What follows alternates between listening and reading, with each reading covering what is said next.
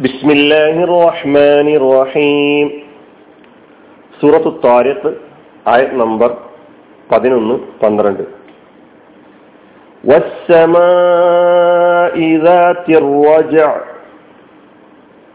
മഴയുള്ള ആകാശമാണ് സത്യം വൽ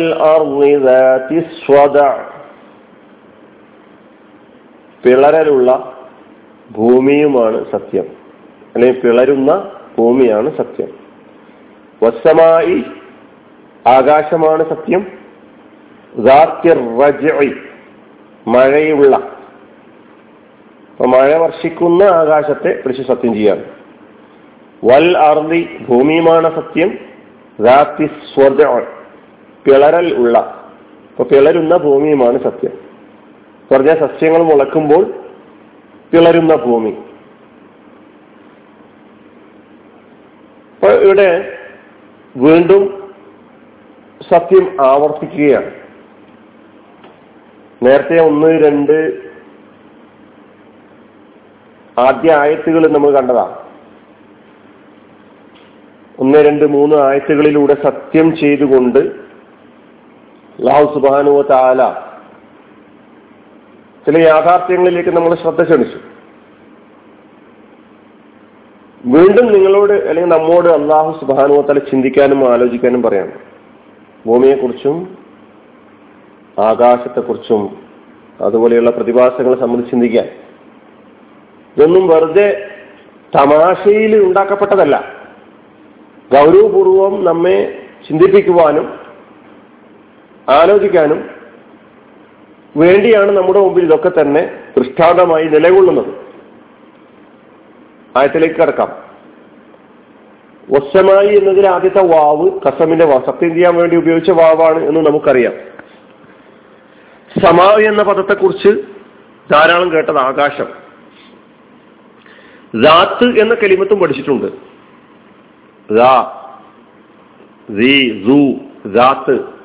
ഉള്ള.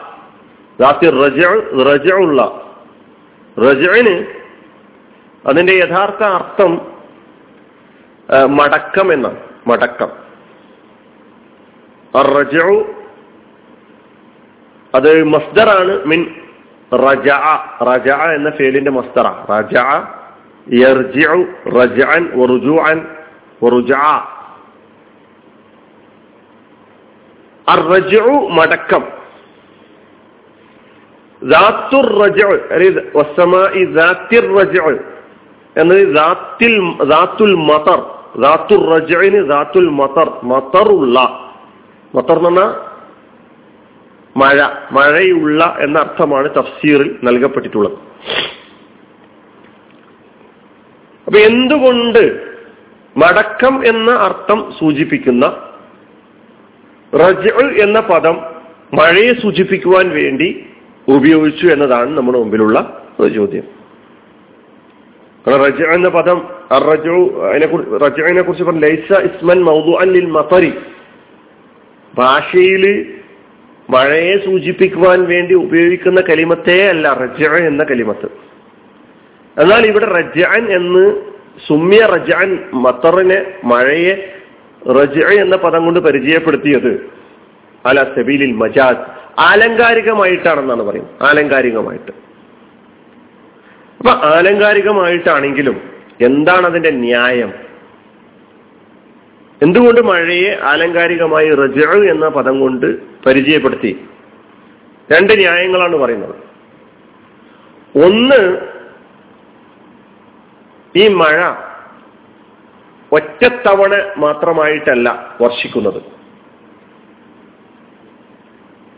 അത് മഴയുടെ സീസണിൽ തന്നെ ആവർത്തിച്ച് ആവർത്തിച്ച് മഴ പെയ്യാറുണ്ട്. അപ്പൊ റജ എന്ന പദത്തിൽ ആവർത്തനത്തെ സൂചിപ്പിക്കുന്ന ഒരു അർത്ഥം കുടികൊള്ളുന്നുണ്ട്. ചിലപ്പോൾ മഴയുടെ സീസൺ അല്ലാത്ത സന്ദർഭത്തിലും മഴ പെയ്യാറുണ്ട്. ഇപ്പൊ സീസൺ അല്ലാത്ത സമയത്തും മഴ മടങ്ങിയെത്തി ഇടയ്ക്കിടെ വർഷിക്കാറുണ്ട്.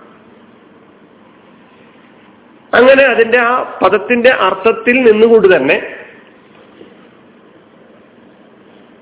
മഴയ്ക്ക് ഈ ഒരു സ്വഭാവമുള്ളതിനാൽ റജ് എന്ന പദം മത്തറിനെ സൂചിപ്പിക്കുവാൻ വേണ്ടി ഉപയോഗിച്ചു എന്ന് ആലങ്കാരികമായിട്ട് ഉപയോഗിച്ചു എന്ന് പറയുന്നു. രണ്ടാമത്തത് ഭൂമിയിലെ സമുദ്രങ്ങളിൽ നിന്ന് ആവിയായിട്ട് ഉയർന്നു പോയ വെള്ളം പിന്നീട് തിരിച്ചു വന്ന് ഭൂമിയിൽ തന്നെ വർഷിക്കുന്നു എന്നതാണ്. റജ എന്ന് വിളിക്കുന്നതിനുള്ള അല്ലെങ്കിൽ റജ എന്ന പദം കൊണ്ട് മത്തറിനെ മഴയെ സൂചിപ്പിക്കുന്നതിനുള്ള സൂചിപ്പിക്കുന്നതിന് പിന്നിലുള്ള ന്യായമായിട്ട് രണ്ടാമതായി പറയുന്നത്. ഈ രണ്ട് ന്യായങ്ങളും വളരെ അർത്ഥവത്തായ ന്യായങ്ങളാണ്. ശാസ്ത്രീയമായി മനസ്സിലാക്കപ്പെട്ടിട്ടുള്ള യാഥാർത്ഥ്യങ്ങളിലേക്കാണ് ഈ രണ്ടാമത്തെ ന്യായം സൂചിപ്പിക്കുന്നത്. അവ നമ്മെ സംബന്ധിച്ചിടത്തോളം അള്ളാഹു നമ്മളോട് പറയാണ് റജ എന്ന പദം ഉപയോഗിച്ചുകൊണ്ട് മഴയെ സൂചിപ്പിച്ചുകൊണ്ട് ഇവിടെ അവതരിപ്പിക്കുമ്പോൾ ഈ ന്യായങ്ങളൊക്കെ നമുക്ക് മുന്നിൽ വെച്ചുകൊണ്ട് തന്നെ മനസ്സിലാക്കാം. വൽ അർലി അടുത്ത ആയത്ത് ഭൂമിയെ സംബന്ധിച്ചാണ്. ഭൂമിയെ കുറിച്ച് പറയുമ്പോൾ പിളരലുള്ള ഭൂമി എന്നാണ് പറയുന്നത്. പിളരലുള്ള ഭൂമി. സ്വതൾ ദാത്തിന്റെ അർത്ഥം പറയേണ്ട ആവശ്യമില്ല. സ്വതൾ എന്ന കലിമത്ത് ഇസ്മാണ്. അതിന് അർത്ഥം പറഞ്ഞിട്ടുള്ള ഷക്കു ഫിഷൈ സുൽബി എന്നാണ്. കടുപ്പമുള്ള ഉറപ്പുള്ള സാധനത്തിലെ വിള്ളലിനെ സൂചിപ്പിക്കുവാനാണ് സ്വത എന്ന പദം ഉപയോഗിക്കുക. അപ്പോ സ്വത എന്നതാണ് അതിന്റെ മാതയ പേര് സ്വത യസ്ദു സ്വതൻ പിളർക്കുക കീറുക എന്നൊക്കെയാണ്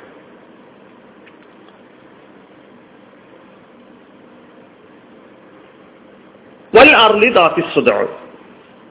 ഇപ്പൊ സസ്യങ്ങൾ മുളക്കുന്ന സമയത്ത് ഈ സസ്യങ്ങൾ മുളച്ച് പുറത്തേക്ക് വരുമ്പോൾ വിത്തുകൾ ഭൂമിയിൽ നട്ടാൽ അതിന് വേണ്ട നനവ് ലഭിക്കുമ്പോൾ വേണ്ട അനുകൂലമായ സാഹചര്യങ്ങൾ ഉണ്ടാകുമ്പോൾ ഭൂമിയെ പിളർന്നുകൊണ്ടത് പുറത്തേക്ക് വരികയാണ്. ആരാണ് ഈ ഒരു സംവിധാനം ഈ പ്രപഞ്ചത്തിൽ ഒരുക്കി വെച്ചിട്ടുള്ളത് എന്നതിനെക്കുറിച്ച് ചിന്തിക്കാൻ നമ്മൾ ആവശ്യപ്പെടുകയാണ്. നമ്മൾ അത്ഭുതപ്പെടാറുണ്ട് ഈ വിഷയങ്ങളിലൊക്കെ തന്നെ.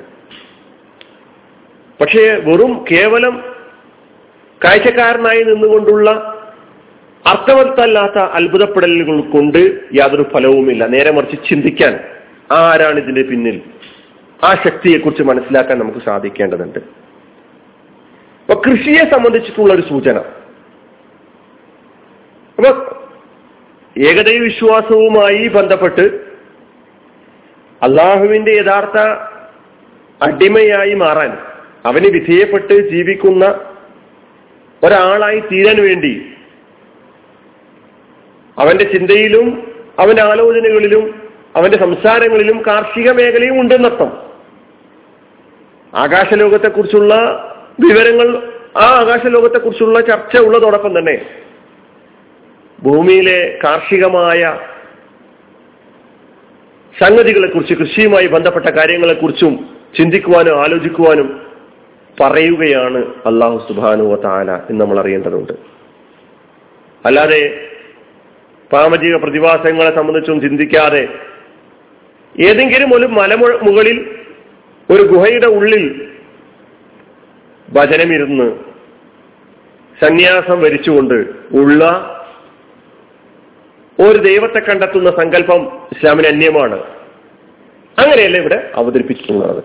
നമുക്ക് നമ്മുടെ മുമ്പിലുള്ള ജീവിക്കുന്ന യാഥാർത്ഥ്യങ്ങളെ കുറിച്ച് ചിന്തിച്ച് ആലോചിച്ച് അവിടെ നടക്കുന്ന പ്രവർത്തനങ്ങളെ കുറിച്ച് ആലോചിച്ച് ചിന്തിച്ച് പഠനം നടത്തി പിന്നെയുള്ള പരാശക്തിയെക്കുറിച്ച് തിരിച്ചറിഞ്ഞ് അവന്റെ ജീവിതം വിധേ അവന്റെ നിയമങ്ങൾക്ക് ജീവിതത്തെ വിധേയപ്പെടുത്തിക്കൊണ്ട് മുന്നോട്ട് പോകുവാൻ നമുക്ക് കഴിയേണ്ടതുണ്ട്.